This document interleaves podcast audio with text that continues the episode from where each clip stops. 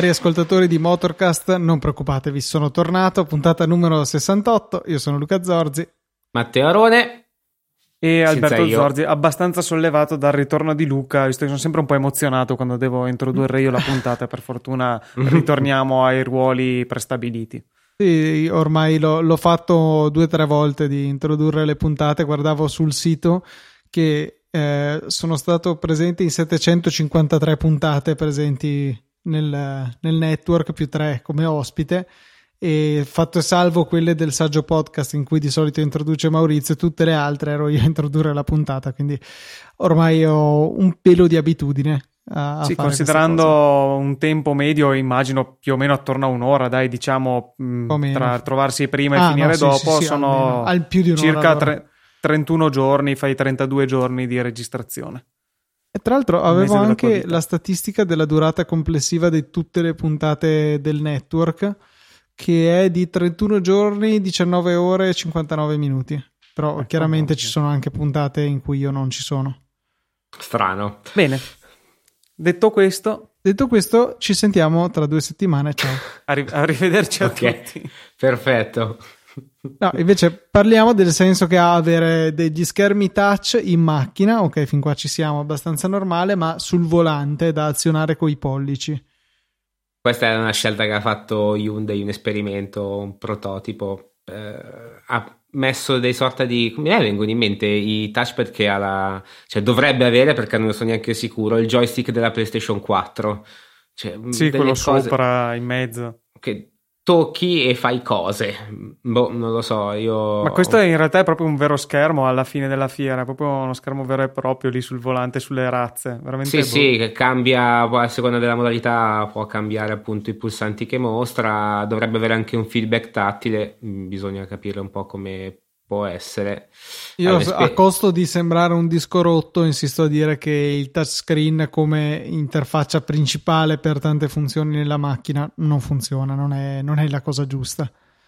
Ma più che altro c'è, c'è, tanto spazio su una macchina, non lo so, dare questa possibilità è, non, mi sembra un po' inutile, preferisco ancora i vecchi tasti analogici, però non si sa cosa in futuro cosa può succedere.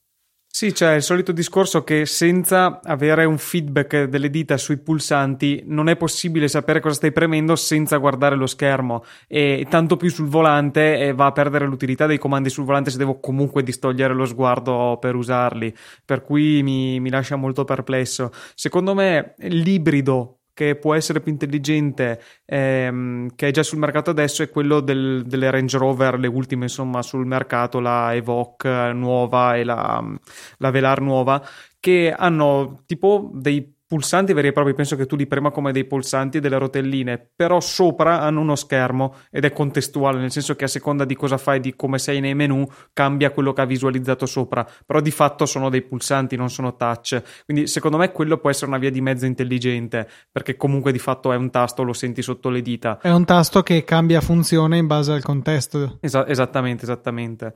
Eh, quindi ti dà un po' di contestualità appunto di quello che c'è sopra, espande un po' la possibilità del pulsante fisico, che però rimane un pulsante fisico di fatto. Sì, cioè in particolare eh, le scelte come, vabbè, la Tesla è veramente un estremo assurdo, in cui tu devi armeggiare in uno schermo gigante andando con le buche della strada, riuscire a capire cosa fai, riuscire a farlo.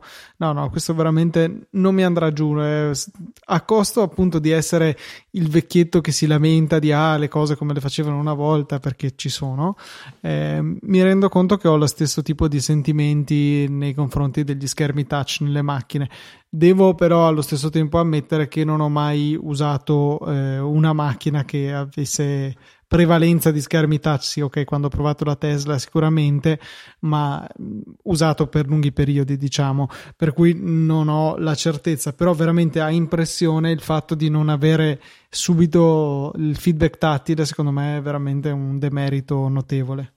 No, più che altro poi anche degli schermi, adesso non so mh, come possa essere uno schermo ad alta qualità mh, per questa cosa. Ad esempio, io col mio piccolissimo e banalissimo navigatore, quando c'è sole ed entra sole in macchina, io lo schermo lo vedo veramente poco. Probabilmente, ok, non è di alta qualità e lo schermo della Tesla sarà sicuramente bellissimo però con, vedo, lo vedo con l'iPad sotto al sole non si vede niente, presumo sia molto simile. Cioè, ti entra il sole nel modo giusto, effettivamente diventa fastidioso.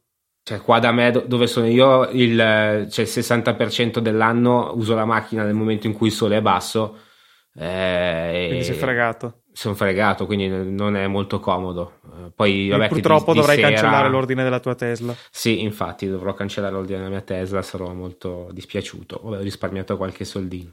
No, però più che altro, e poi anche di sera rimane il fatto che è vero, c'è la, la luminosità regolabile, però cioè, a, a, me dà fastidio avere una luce addosso, puntata addosso, perché alla fine è, è sempre una luce, per quanto debole, mi dà fastidio a lungo andare tendo, vedo che nei viaggi lunghi lo spengo. Cioè, mi, è capitato di, di notte di, di, spegnere lo schermo e sentire la musica a schermo spento. Mi immagino con uh, il bestione di Tesla o anche delle nuove, delle, qualsiasi auto recente che tende ad avere sempre questi schermoni giganti, che bellissimi, però comunque portano anche qualche negatività. Sì, sì, infatti stavo anch'io pensando proprio a questa cosa della possibilità di spegnere gli schermi che anche sulla, sulla serie 1 insomma, di famiglia è possibile, per cui immagino, spero che sia previsto anche per le nuove macchine con tutti gli schermoni giganti. Eh, secondo me comunque, insomma, come diceva Luca, mh, irrinunciabile fisico sono la radio e eh, il clima. Altre cose mm, magari posso anche ammettere, anzi probabilmente è più indicato che siano nell'infotainment. Le impostazioni, quelle cose lì, probabilmente è più comodo anche Quello che usi non in ogni singolo viaggio, possiamo dire. Eh, quello che usi regolarmente deve essere a portata di mano, ecco. Corretto, sono, sono pienamente d'accordo. Interessante invece la proposta approvata, non so veramente come chiamare questa cosa, in buona sostanza una, una, regolamentazione che diventerà obbligatoria se la approveranno definitivamente, ma sembrano aver raggiunto l'accordo, c'è solo eh, la parte del... che ci sono di mezzo le elezioni europee, ma insomma nella comunità europea dovrebbero diventare obbligatorie tutta una serie di documentazioni di sicurezza per le auto a partire dal 2022, tra cui la scatola nera e un uh, regolatore di velocità, lo chiamano, immagino sia un limite massimo che si applica in base alla strada in cui siamo. No, diciamo che sorta, dovrebbe essere una sorta di uh, invito che fa l'auto per andare a velocità che uh, legge con o GPS oppure proprio con dei sensori ottici che vede i cartelli, legge quanto dovrebbe esatto. essere il limite. Sì, ma un, cioè, la domanda è: ti lascerà superare sì, quel limite? Sì, sì, sì, cioè in teoria dovrebbe lasciarti la possibilità di, di, di superare, schiacciare l'acceleratore e superare il limite. Esatto. E eh, diceva sempre qua nell'articolo che adesso 24 ore che comunque sta alle case inserire o meno anche un eventuale eh, rumorino, un cicalino. Eh, quello sarebbe più irritante. Quello lo, lo ucciderei, cioè proprio ucciderei. sarebbe la fila dagli elettrauto per andare a farlo rimuovere, tipo quelli che si fanno togliere quello della, della cintura di sicurezza. Io volevo far togliere quello del hai lasciato le luci accese ma hai spento la macchina, perché tanto nella fiesta comunque gli anabbaglianti si spengono col motore e quindi è inutile che, senso che ha? mi rompa quella... le balle. La tua eh... macchina è inutile per quel motivo, scusami. Cioè, questo, questo, tipo di avviso è inutile. Per eh no, esatto, sì, perché sì, loro vorrebbero che tu li spegnessi ogni volta. Io invece no, voglio sempre avere gli anabbaglianti accesi, sempre anche di giorno, e risolvere il problema. E non esiste che me li dimentichi. Sì, Infatti, ogni volta sì. che porto la macchina dal gommista, dal meccanico, poi vado in giro per ore con i fari spenti, a meno che proprio non sia notte. Eh sì, perché loro non conoscendo la singola assumono che riman- rimarrebbero accesi, quindi quando gli fa bing bing bing li spengono e chiuso. Eh, to- tornando sul seminato, comunque, eh, riduciamo un po' gli off topic. Eh, da quello che mh, per come l'ho inteso io dall'articolo, mi sembra che funzioni in maniera simile a come funziona il limitatore di velocità sulle BMW, che sembra che tu lo imposti e poi accelerando normalmente arriva a bloccarti gradualmente, chiaramente alla velocità impostata. Se premi in maniera un po' decisa, però te lo lascia sorpassare. Per cui, se fosse una roba così, diciamo che eh, no, non è neanche malvagio, nel senso che se sei sovrappensiero mm, ti fa andare al limite giusto, se vuoi, senza troppo sbatti, puoi tranquillamente superarlo. Eh, rimane effettivamente la questione del bing bing, perché se ci fosse un bing bing ogni volta che eh, infrangi il limite, insomma, poi dipende anche da quanto frequente, perché se uno tipo una volta ogni 5 secondi è improponibile, forse una volta ogni 5 minuti magari già diverso. Insomma, bisogna vedere un po' come lo applicano poi all'atto pratico. Sì, più che altro, mh, mm, forse questa per me è un'innovazione, una dotazione obbligatoria che mh, tutto sommato può anche essere positiva. Invece que- quella della scatola nera per me è veramente... Cioè, io vedo soltanto negatività a tutto andare e basta. Per me è una lesione della privacy a livelli incredibili e non vorrò mai avere una, una scatola nera in macchina. Per quanto già ce l'abbia, perché con l'assicurazione ho... È la stessa cioè, cosa allora. Sì e no, perché teoricamente parlando cioè, quei dati vengono, rimangono soltanto all'assicurazione, mentre se la macchina avrà questa scatola nera non so, eh, non so fino a Chi è che ci ha accesso? Forse le forze eh, dell'ordine immagino in caso di per, sì, questionamenti sugli incidenti se non c'è la risoluzione con la constatazione amichevole. O credo. magari per capire se la macchina di un sospetto era almeno in movimento alla talora, cioè cose del genere. E poi sì, bisogna anche vedere se c'è un accesso remoto o no. Boh, mh, mm, sì, anche lì diciamo che poi il dettaglio potrebbe fare la differenza sul giudizio che si può dare di queste cose. No, perché altro io vedo veramente, eh, mi vedo un'esagerazione incredibile perché mh, mm, un sacco di casi che è vero, la, la legge è giusta e il codice della strada va seguito, eccetera, però ci sono veramente tante piccole sottigliezze che... Mh, mm, per il quale si può anche chiudere un occhio, cioè andare a 60 all'ora, 65 quando il limite è 50, è vero, si è in multa, si può prendere la multa, ma eventualmente con la scatola nera si può passare dalla ragione al torto nel caso di un, di un incidente. Es- esatto, eh. adesso sentendoti parlare ho proprio pensato al fatto che cioè, praticamente sparirebbe la, la colpa totale da, da parte di una, di una, persona, perché cioè, anche se pensi di essere in torto totale chiedi tipo il VAR eh, di guardare i dati di quell'altro e 99 su 100 verrà che lui andava a 3 all'ora più del limite e quindi è col corso di colpa. Eh, esatto, esatto, veramente io vedo soltanto delle conseguenze negative. Non so, io spero che perlomeno per quanto riguarda la scatola nera o ci siano delle, delle modifiche da quel punto di vista non vengano o magari delle, limita- delle, limitazioni ai casi in cui è possibile accedere a questi dati nel senso non per ogni stupido incidente ma che ne so quando scappa il ferito quando scappa il morto se c'è un reato di mezzo o qualcosa del genere no che per ogni stupido tamponamento debbano andare a vedere la scatola nera Esatto, esatto. Vabbè. Altre, invece, altri obblighi vedo che è una cosa interessante che, era quella, che è quella della. La, così, la, frenata assistita, la frenata d'emergenza sì, assistita, quella sì. molto utile. Quella sacrosanta, secondo me. E che tra l'altro uh, è vero, cioè, adesso a settembre probabilmente diventerà obbligatoria, ma comunque vedo che già molte, molte case la stanno inserendo eh, non dico di serie, però che magari nel modello più base base non c'è, ma basta acquistare un, un pacchetto un po' più costoso e comunque c'è la, la frenata assi- d'emergenza assistita, quindi è, quello è sicuramente per me positivo al 100%.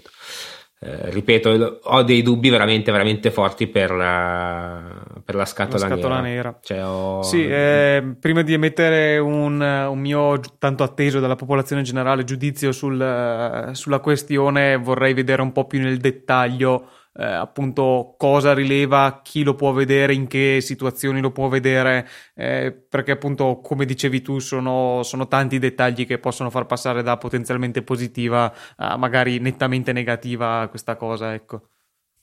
Interessante invece cambiando completamente o quasi discorso, questo annuncio di Volvo che dice che dal 2020, quindi l'anno prossimo, è mica tra tanti secoli, la velocità massima suoi, delle sue auto sarà limitata a 180 all'ora. Non è nulla di nuovo, la limitazione a 250 che tra le tedesche è abbastanza normale, anche le giapponesi se non sbaglio hanno qualcosa del genere. Sì, penso e... sì 180 però è tanto di meno, è comunque ampiamente sopra le velocità da codice. Eh, sì, non so. Eh, in realtà non ha nemmeno particolarmente senso la limitazione a 250 perché sì, è molto arbitraria. È una velocità talmente esagerata. Volvo giustifica questo suo limite a 180 perché ha stabilito lei, i suoi ingegneri, eh, sempre nel, nell'ottica che Volvo è quella che fa attenzione alla sicurezza, sempre all'avanguardia sulla sicurezza. Cioè loro dicono che le, mac- le loro macchine sono realisticamente sicure fino a 180 all'ora. Sopra, eh, non so se intendano per sicurezza attiva o passiva, però sopra i 180 non si sentono più di considerarle sicure e di conseguenza non, non vogliono che la gente le usi oltre i 180. Loro la mettono sul lato eh, della sicurezza delle loro auto, ecco, e hanno stabilito questo limite che secondo loro è lo spartiacque tra ancora accettabile e non più accettabile. Io mi chiedo quanti possessori di Volvo abbiano mai superato la soglia dei 180 all'ora. Con la, la soglia dei 100 con le Volvo, dai. eh, almeno sopra i 100 penso di sì. Comunque, onestamente non, non saprei che giudizio esprimere perché per quanto riesco a concepire il limite del 250 del, delle BMW, che comunque basta, se non sbaglio, già le M non ce l'hanno questo limite o è un pacchetto eh, mi, mi, sa che c'è un pacchetto. Mm, sì, può essere. Poi la MG sicuramente ha un pacchetto per alzarlo tipo a 300. Eh, poi, cioè, diciamo che comunque ci sono eccezioni, ecco, sicuramente. E cioè, appunto, quanto, cioè, lo concepisco un po' di più. 180 Vabbè, poi sono onesto, non sono mai andato a 180 all'ora, non ho neanche una macchina che mi permette di andarci a 180 all'ora, quindi non... Nel dubbio, anche la tua è già limitata a 180. Sì, la mia ce l'ha già appunto, già di, di serie. E, però, non lo so, forse cioè, non, non, puoi dire neanche che è sbagliato perché, come avete detto voi, è ampiamente sopra la, il limite di velocità, sì, dal punto di vista razionale è difficile criticare un limite a 180 che comunque, come appena ricordato, è ben oltre il limite, non è un limite a 130 che dici ma se voglio andare a 140 vabbè pace.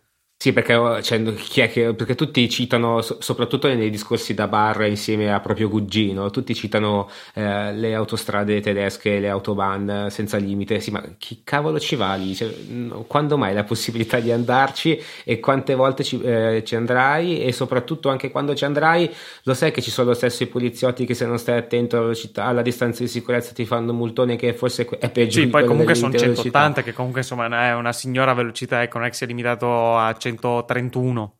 No, però sai, c'è 180 con una con 200 cavalli ci arrivi facilmente, quindi Sì, sì. Vabbè, non lo so, direi che è una cosa giusta, però t- tanto non, non, mi colpirà mai questo limite. quindi, quindi nel dubbio sti cazzi. Esatto.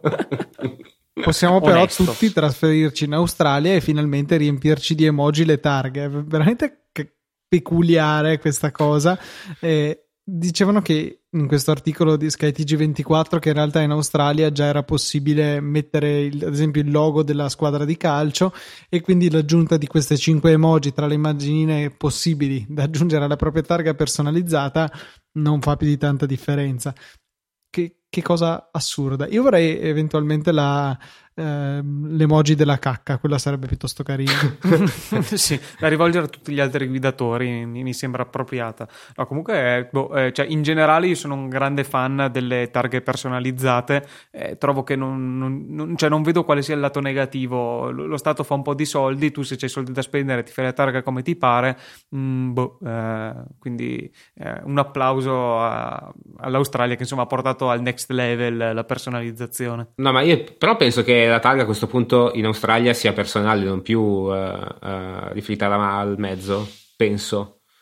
Perché sì, credo, è... credo, di sì. Di solito dove è personalizzabile, da quel che so, eh, tende a essere personale la targa. Non eh, so okay. se è automatica la cosa, però tendenzialmente sì. Che tra l'altro, se non sbaglio, anche in Italia stavano eh, parlando di introdurre mm. la targa personale non più solo per i 50 Tini, che tra l'altro forse era, vo- era no, quel vecchio targhino un, che era sì, personale. Vecchio, vecchio eh, vogliono reintrodurlo e applicarlo anche alle targhe delle moto, questa, questo principio.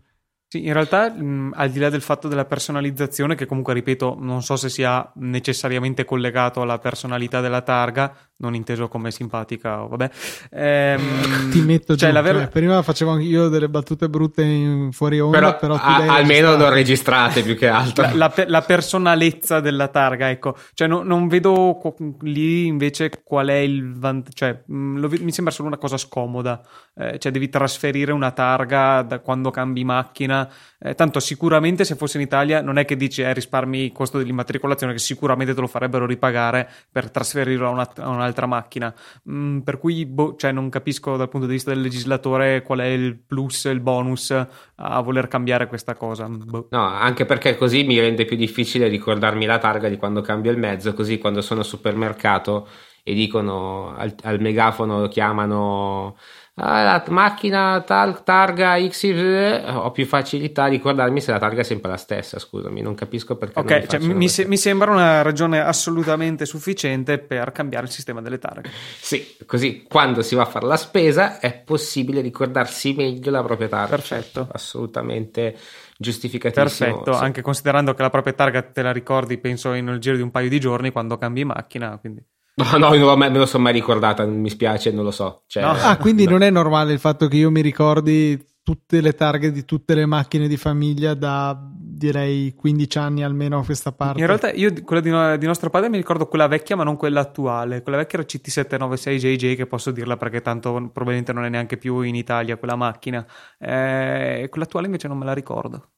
Sì, ma i nostri ascoltatori lo sanno che non siete normali, quindi eh, cioè, po- potete, Quindi fa- facciamo poco testo, dici. cioè, potete fare tranquillamente outing, tanto lo, lo sanno già, lo sanno già tutti quanti. Sì, assolutamente. Ok. Mentre, cambiando Benissimo. discorso, vole- vo- volevo ritornare un attimo al, al mio amatissimo CarPlay, che ogni, ogni volta che ce l'ho e lo uso penso sempre a voi che non ce l'avete, che mi fa sentire un po' meglio. e, La- l'altruismo Ciao, del quando ce l'ho e lo uso penso a voi che non ce l'avete. Esatto. e praticamente mi chiedevate quando ve ne ho parlato, ehm, più che altro per l'applicazione di, di podcast che, che utilizzo, cioè Overcast, eh, e praticamente con gli ultimi aggiornamenti hanno inserito delle iconcine molto carine che aiutano a capire meglio, il- ad esempio, se- a capire se una puntata è scaricata o non è scaricata, quindi eventualmente se utilizzare o no la- il 3G per, uti- per Mhm. eh, sentirla.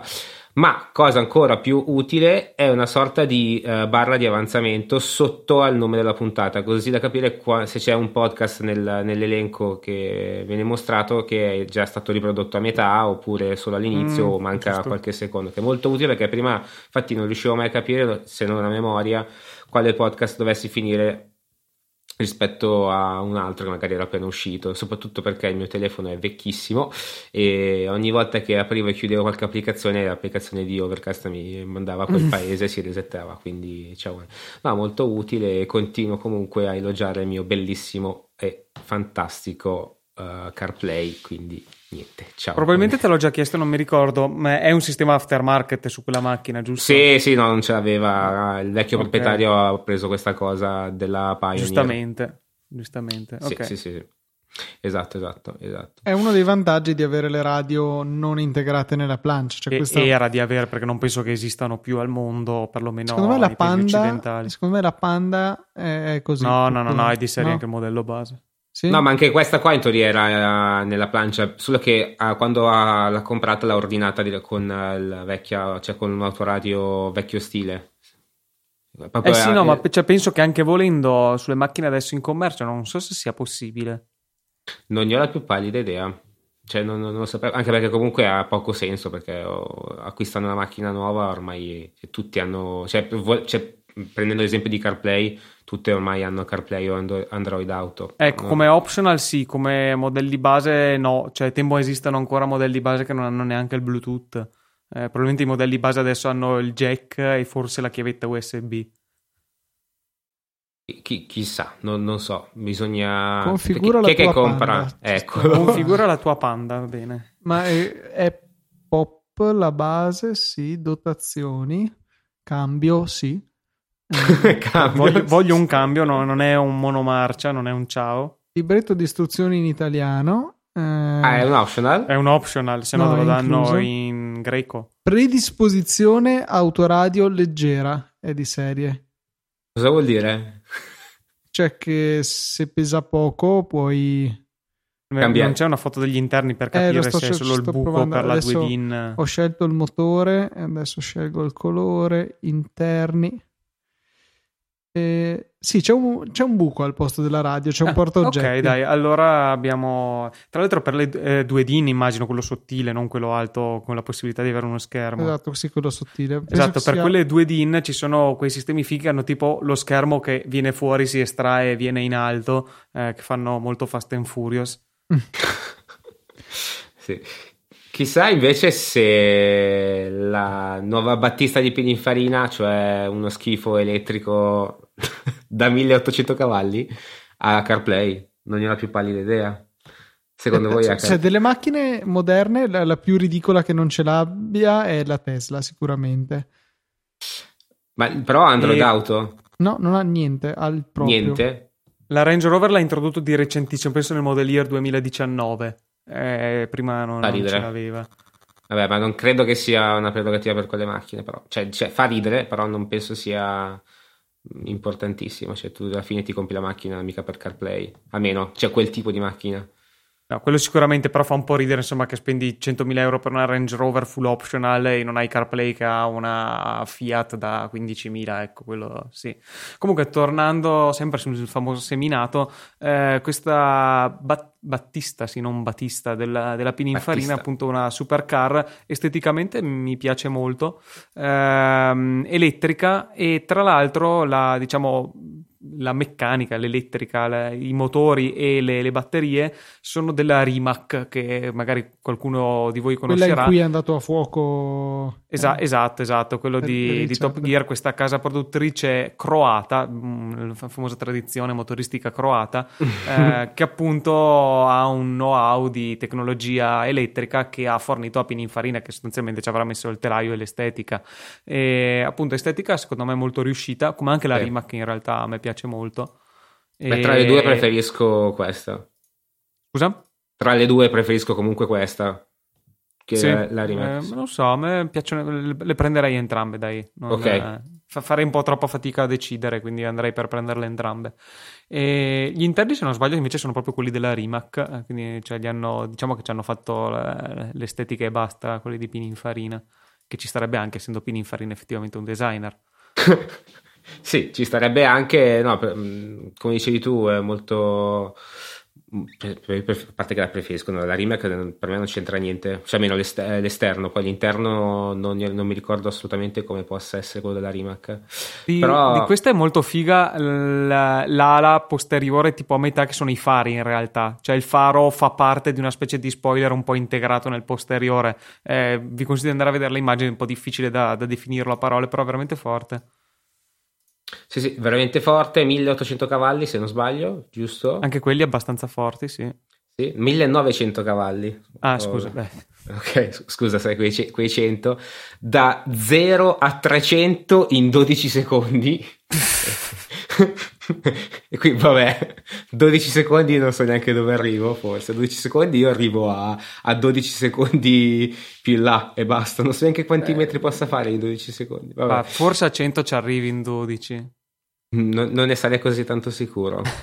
non convintissimo. Non Tra l'altro, eh, avevo visto un video in cui parlava del, di Tesla che ha acquisito Maxwell Technologies, che è una, diciamo, un produttore di supercondensatori, ehm, che, dove dicevano che un problema appunto della Tesla Roadster è il fatto di eh, riuscire a sputare fuori, a tirar fuori così tanta corrente in così poco tempo per alimentare questi motori giganteschi. Ehm, e però appunto in realtà questi della Rimac e insomma anche in questa derivazione pininfarina sembrerebbero farlo di fatto. Mi chiedo quanto possano durare le batterie un, con un utilizzo del genere, cioè a ciucciarci fuori 1800 cavalli a botta. Poco? Mm, diciamo che secondo, non è il problema per no, sì, quello cioè la useranno certo sette volte l'anno. Mille chilometri le batterie perché poi sono fuse, potrebbe insomma, non essere simpaticissimo. Volevo fare un follow back al, al, discorso panda di prima perché mi sto appassionando all'argomento e stavo notando che c'è di serie il clima manuale, bene, E di serie c'è anche il gas refrigerante, perché probabilmente è impazzato, ti davano il clima, però dovevi caricarlo tu. Ah, c'è... Cioè, cosa vuol dire? cioè, come dire, c'è il, il servofreno, però devi metterci tu l'olio nel sistema. E l'altra cosa che trovavo peculiare, ma magari è così dappertutto e semplicemente sono io ignorante, è che c'è una funzione per calcolarti eh, il costo del finanziamento se vuoi comprare la macchina Mhm. col finanziamento e sempre mettendo zero anticipo, più è lungo il finanziamento, più cala il tasso del, del- del prestito, che mi sembra strano. Però vabbè, No, è- magari è. Non so se dal loro punto di vista una No, scusatemi, cioè, più è lungo il tempo più la realizzazione più lunga e più cioè è più difficile che tu non lo paghi, non lo so, cioè è più sicuro. Mm, non ho idea. Vabbè, è, è normale, cioè la base più è lungo il finanziamento e più il tasso è basso. È normale. Eh, qua noi siamo Oh, ignoranti però di cioè, mi viene da dire quindi- che comunque mi stai facendo un servizio più a lungo. Cioè, se io i soldi te li ridò domani, dovrebbe costarmi meno che se te li ridò tra dieci anni. Però boh, so- sono sicuramente ignorante io in materia. No, no, è normalissimo. È Ok. normalissimo, sì. Ok, quindi signor Fiat, va bene, questa panda può tornarmi utile, però ho intenzione di pagarla. Dunque, quanto veniva? 12.000 euro nei prossimi 12.000 mesi. Ottimo. Quindi il tasso sarà bassissimo. Penso che non, è- non esista una persona al mondo che ha pagato quella panda 12.000 euro, penso che te la tirino dietro a 8.000 se è tanto. 12.000 proprio non ho messo nessun optional. E... 12.000 euro per una panda modello basissimo, penso che se qualcuno è riuscito a Ah pagarla no, scusa, così, ho messo per sbaglio la radio compresa USB. La Per tolgo, sbaglio. Cioè, ma sei proprio uno scialacquatore di soldi. tolgo immediatamente e torniamo a 11,550. Perché 500 euro e passa per la radio con... 4,50 costa la radio con con USB. 450 prendi sicuramente un sistema esterno con schermo e CarPlay e tutto. Che tra l'altro, appunto, eh, era un po' integrata nella planche, cioè non sembrava la classica radio rettangolare DIN Eh, che sì. dicevamo prima. Vabbè, insomma... Ce ne mm, faremo una ragione. Per, per questa volta non prenderemo la panda modello basissimo, ma investiremo 500 euro in più. Invece, visto che non può esistere una puntata senza parlare un po' di Tesla, eh, Beh, abbiamo, diciamo, il- la sezione elettrico che è un po' imprescindibile. Vabbè, che però, cioè, se ci pensi è anche normale, visto dove sta andando il mercato, Sì, no. l'interesse ci sta. Noi fin dalla E, puntata e dopo uno- anche una, un piccolo- una piccola cosa da dire riguardo a questo, sempre parlando di un altro argomento molto che mi c'è tanto a cuore, ovvero di Top Gear slash The Grand Tour, quindi però vai avanti, Ottimo. ti dico dopo.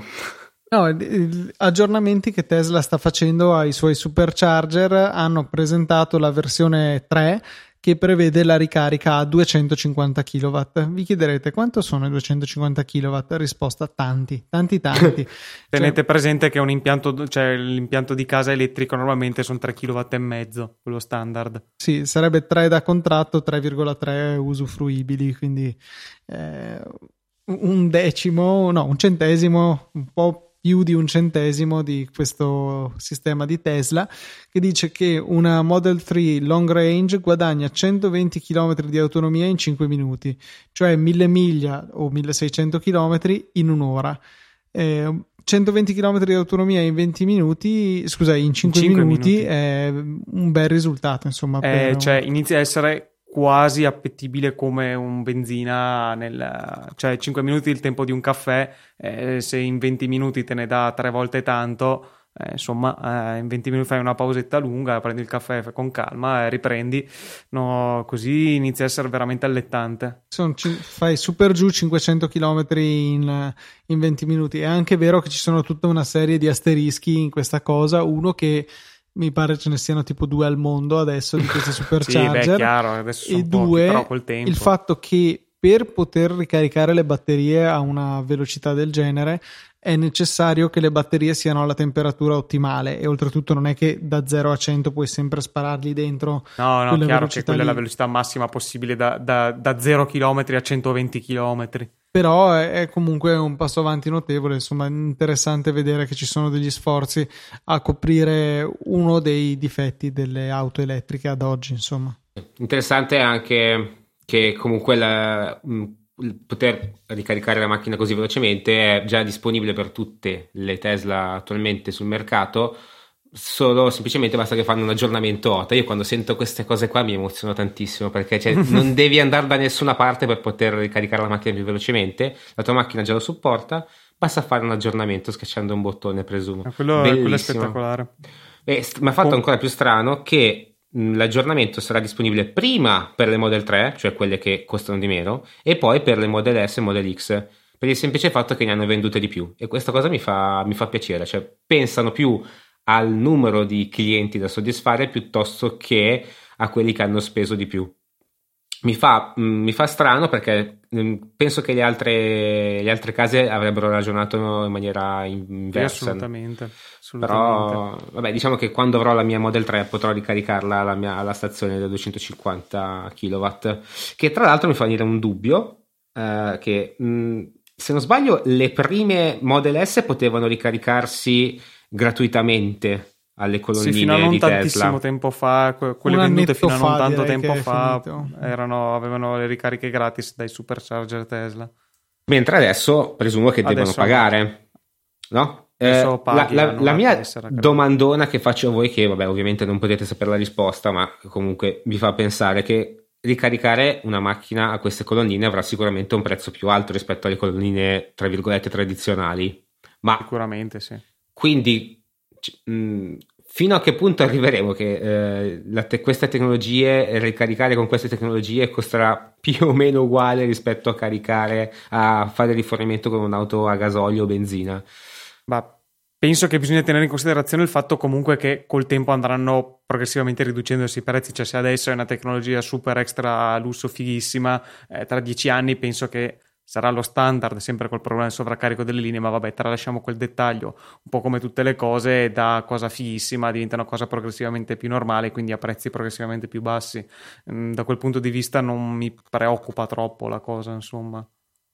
Boh, non so perché io mh, il dubbio che ho adesso è che comunque per, per ora così com'è non, non- non lo vedo ancora veramente l'utilizzo un utilizzo per la, il 90 la stragrande maggioranza delle persone. Non, non Ma, vedo cioè, ancora questa cosa. Con questi tempi di ricarica, in realtà, cioè, io non so, prendo ad esempio il viaggio che ho fatto due anni fa per andare al mare, Verona, Puglia, Gallipoli, eh, in una giornata. Sono poco più di mille chilometri. Eh, se hai 400 chilometri di autonomia e questi tempi di ricarica, vuol dire che fai 400 chilometri, ti fermi per, eh, per una mezz'oretta, un'oretta, riparti e lo rifai. Tanto comunque, cioè, almeno io no- non faccio 12 ore senza mai fermarmi di macchina. Comunque per prendere il caffè, per andare in bagno così ti fermi. Quindi se riesci a incastrarlo con i cosi e tanti più ce n'è, tanto più è facile farlo. eh, cioè, con questi tempi di ricarica, secondo me inizia a diventare davvero fattibile. Chiaro che prevede che si diffondano anche questo step ulteriore di cose che ci vorranno altri dieci anni in Italia, però ipoteticamente, insomma, no, non è per niente male, secondo me, c'è anche con queste tempistiche. Sì, sì, no, indubbiamente si stanno avvicinando, cioè, mh, l'utilizzo mh, il- di, di un'auto elettrica e si sta avvicinando a quello che può essere la- l'utilizzo di un'auto normale, quello sicuramente tradizionale, quello sicuramente sì, però non lo so, mh, vedo ancora ta- tanta, tanta, tan- tan- tanti percorsi da fare, Tanta tanti aggiornamenti, da tanti fare. miglioramenti, sì, sì, sì. t- il vivere schiavo del supercharger, cioè nel senso la strada è decisa sulla base di cosa è disponibile. No, quello, quello sì, sicuramente. Eh, appunto, sì, eh, se vogliamo arriverà un punto in cui saranno talmente diffusi che sarà tipo eh, essere schiavi del distributore. Sì, ok, ce n'è pieno, vabbè. Tra l'altro in Italia ce n'è particolarmente pieno rispetto ad altri stati. Sì, non so poi la distribuzione in tutta Italia, però penso come al solito di più al nord e meno... Eh, que- quello meno penso sud. sia purtroppo abbastanza inevitabile, sì. Comunque, sempre facendo il collegamento con quello che ho detto prima, la- il fatto che ci sia così tanto mh, parlare di auto elettriche mi viene in mente che eh, più si parla e più bisogna parlare di auto elettriche e più invece un programma che amo, che sto amando tantissimo quest'anno, cioè Top Gear, cioè scusate, non è Top Gear, è Grand Tour, ma vabbè, sarà sempre Top Gear secondo me. Eh, sta- parla invece di auto d'epoca o comunque di auto non, non più tanto, tanto nuove, tentando di com- collegare quello che è l'auto, l'automobilismo alla passione che si era provata in passato e a mh, non so anche quello che un'auto col motore a scoppio, un'auto che eh, ti può dare delle sensazioni che evidentemente or- ora com'è eh, attualmente non ti può dare un'auto elettrica, almeno noi No, vecchi so- assolutamente mh, persone della preistoria 101%. Cioè, eh, mi, mi fa, mi, mi fa non so, mi fa pensare questa cosa perché obiettivamente così com'è noi eh, dinosauri non apprezziamo le, non apprezzeremo le auto elettriche allo stesso modo come magari potranno fare in futuro le, le, so, i nostri figli o chi, chissà. Ma se, cioè, secondo me, comunque, a meno che non venga proprio resa fuori legge il, il motore a scoppio, eh, cioè il futuro realisticamente la macchina a scoppio sportiva sarà un po' tipo la moto adesso, la moto per quasi tutti è un mezzo da divertimento, insomma, non il mezzo da muoversi normalmente, per cui il 99% delle macchine saranno quelle che ti portano da punto A a punto B, magari anche automaticamente, autonomamente e saranno elettriche e tutto, e poi ci saranno quelle, le macchine da guidare con il loro motore a benzina, sperando che la benzina non costi 50 euro al litro, eh, per il piacere di guidarlo, semplicemente per farsi un giro il fine settimana. Alla fine ci sta, insomma, c'è che la città in città durante la settimana per andare a lavorare insomma anche se non hai il motore a scoppio è lo stesso, poi il fine settimana ti prendi la, la tua macchina sportiva. Chiaro che probabilmente va a ridursi ulteriormente a mm, persone un po' ricchette, insomma, perché non tutti chiaramente si possono permettere di avere la, la seconda macchina per divertimento. Sì, sì, no, non lo so. Comunque il fatto di eh, rendere illegali le auto con motore a scoppio, che tu la vendi un po' lontana, io onestamente non la vedo così, così tanto lontana. Perché già ne parlavamo forse già due anni fa, eh, che l'Olanda voleva appunto vietarle entro il 2020-2025, adesso non, non, mi ricordo neanche più l'anno. Mm. Quindi, non so nemmeno no. se fosse l'Olanda, io direi un Danimarca o Norvegia, però poco cambia, il concetto era quello. Sì, sì, il concetto era, era sicuramente quello. Però sì, come dici tu, diventeranno più mezzi per il divertimento. Eh, n- non so onestamente. Comunque in scaletta vedo una cosa molto brutta, quindi io direi che passo la parola direttamente a uno di voi due perché mi rifiuto di parlare di queste cose. La, la Lixiang, immagino tu, tu ti riferisca. No, veramente dicevo un F1. Ah, ah, una No, aspetta, non... ci sono più cose che tu potresti video, eh, riferirti video, come brutta. Me. Il video. Sì, il video dell'F1. Il video. No, eh, sì. cioè, eh, dire, definire brutto questo è un video bellissimo, tra l'altro di un canale che per gli appassionati di Formula 1 assolutamente vi consiglio di seguire. È un video che ripercorre tutta la storia dei cambi di nome, cambi di organizzazione di quelli che sono attualmente i team che corrono in Formula 1. Eh, perché tutti, a parte Ferrari, che è sempre stata Ferrari da, dal primo anno in cui esiste la Formula 1, eh, tutti gli altri vengono da altre case, per, per, cui ci sono tutti i passaggi di nome, di sponsor, eccetera, eccetera, di cui alcuni assolutamente n- non me li ricordavo totalmente, salvo poi vederli dire, ah sì, è vero che esisteva, eh, per cui mh, assolutamente consigliato questo video molto interessante perché vi, vi fa ricordare delle, delle brevi parentesi di team assolutamente dimenticati dalla storia. E poi il nome del canale è di What the F1. VTF1. What the F1, sì, molto bello anche simpatico il nome. Consigliato 100%, un video molto istruttivo. E non so, voi Alberto, vuoi parlare dell'ultimo video o ce lo teniamo in serbo per la prossima puntata? No, mi, mm, mi, farebbe un po' male sapere che i nostri ascoltatori dovrebbero aspettare ancora due o tre settimane prima di potersi gustare questa perla. È un, uh, un video di mm, eh, adesso non mi ricordo. Eh, Carfaction. Perché... Carfaction. Eh, Carfaction, infatti avevo il dubbio di quale fosse. È un video di Carfaction, che tra l'altro è un altro canale che, che vi consigliamo. Eh, in, se non sbaglio, non so se non mi ricordo se compare in questo video. Comunque, diciamo che uno dei principali eh, conduttori Rory di questo Rizz. canale è. Scusa? Rory Rizz, quello che c'era su mm. Top Gear. No, eh, Henry Catchpole, che era uno che, che scrivo, scriveva su Evo, la rivista, che vabbè, magari non tanti lo conoscono, però insomma, per chi magari ha letto qualche volta Evo, insomma, è lui. Eh, comunque, insomma, in questo video eh, fanno una gara in pista con delle api piaggio che loro, in quanto inglesi, eh, non, non conoscono come veicolo, lo trovano molto divertente, molto ridicolo, eh, quale effettivamente a ben pensarci l'ape è. Eh, tra l'altro in versioni, penso che siano un po' elaborate, immagino con le, i classici kit malossi di elaborazione per le, per le, api ed è divertentissimo come si prendono a sportellate in pista. Mi pare che gli abbiano messo anche delle rotelle per evitare che si ribaltino. Eh, g- gente che ha difficoltà col cambio stile Vespa quello da cambiare girando la manopola. Eh, veramente molto molto divertente consigliatissimo. Bello, de- devo gustarmelo io stesso che l'ho solo scorso rapidamente, mi sembra una, un qualcosa di importante, ecco, non può mancare nella cultura motoristica di ciascuno di noi. Ah, è interessante che nei, nei commenti c'è gente tipo indiani o insomma del, dell'est sud-est asiatico eh, che l- lo scambiano o insomma ne riportano la somiglianza col tuk tuk che è, quel, cioè è l'ape sostanzialmente. Eh, non so se è un'ape eh, rimarchiata se gli hanno dato i progetti o se è una copia e basta che effettivamente è pieno il sud-est asiatico di, di questi tricicli simil-ape che girano. E quindi oltre agli italiani insomma anche i sud-est asiatici eh, sono più avvezzi a questo mezzo invece degli inglesi che assolutamente non lo lo conoscono e lo trovano una cosa ridicola. Sì, se non sbaglio anche Valentino Rossi aveva fatto qualche, un video simpatico eh, sì, con l'ape. Ma tra, tra, l'altro so che io avevo letto la sua biografia e appunto diceva che, che lui e la sua compagnia avevano non, non, gli scooter ma le api perché tipo eh, per poter andare a scuola anche d'inverno quando pioveva eccetera eccetera avevano tutti l'ape e quindi tutti co, con l'ape elaborata a fare i garini co, con le api elaborate. che, che cose belle, che cose belle direi che siamo giunti alla fine, è arrivato il momento che tutti aspettavate, giusto? Sì, Teo, scatena. È sempre il momento più atteso della puntata.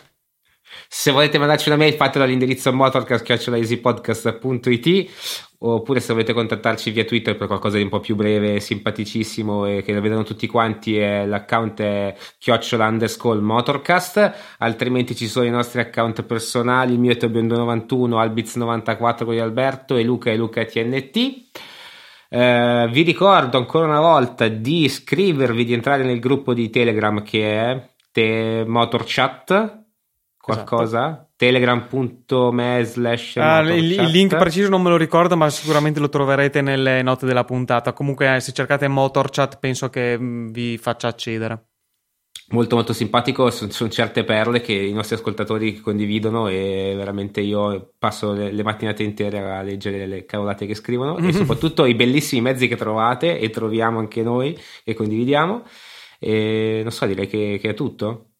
Sei stato fenomenale particolarmente pulito e performante nella tua esposizione oggi. Grazie. Sono curioso di sapere come chiamerai la puntata e scrive- cosa scriverai nel, nel riepilogo della puntata Alberto. Pulito e performante.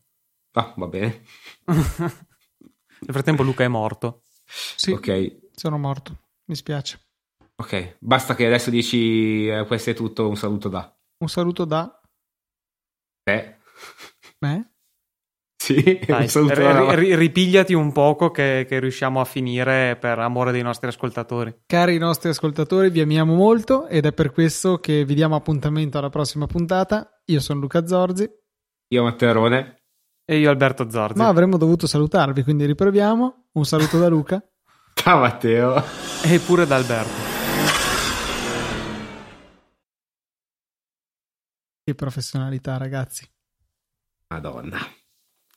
Allora, io adesso se schiaccio questo tasto dovrebbe stoppare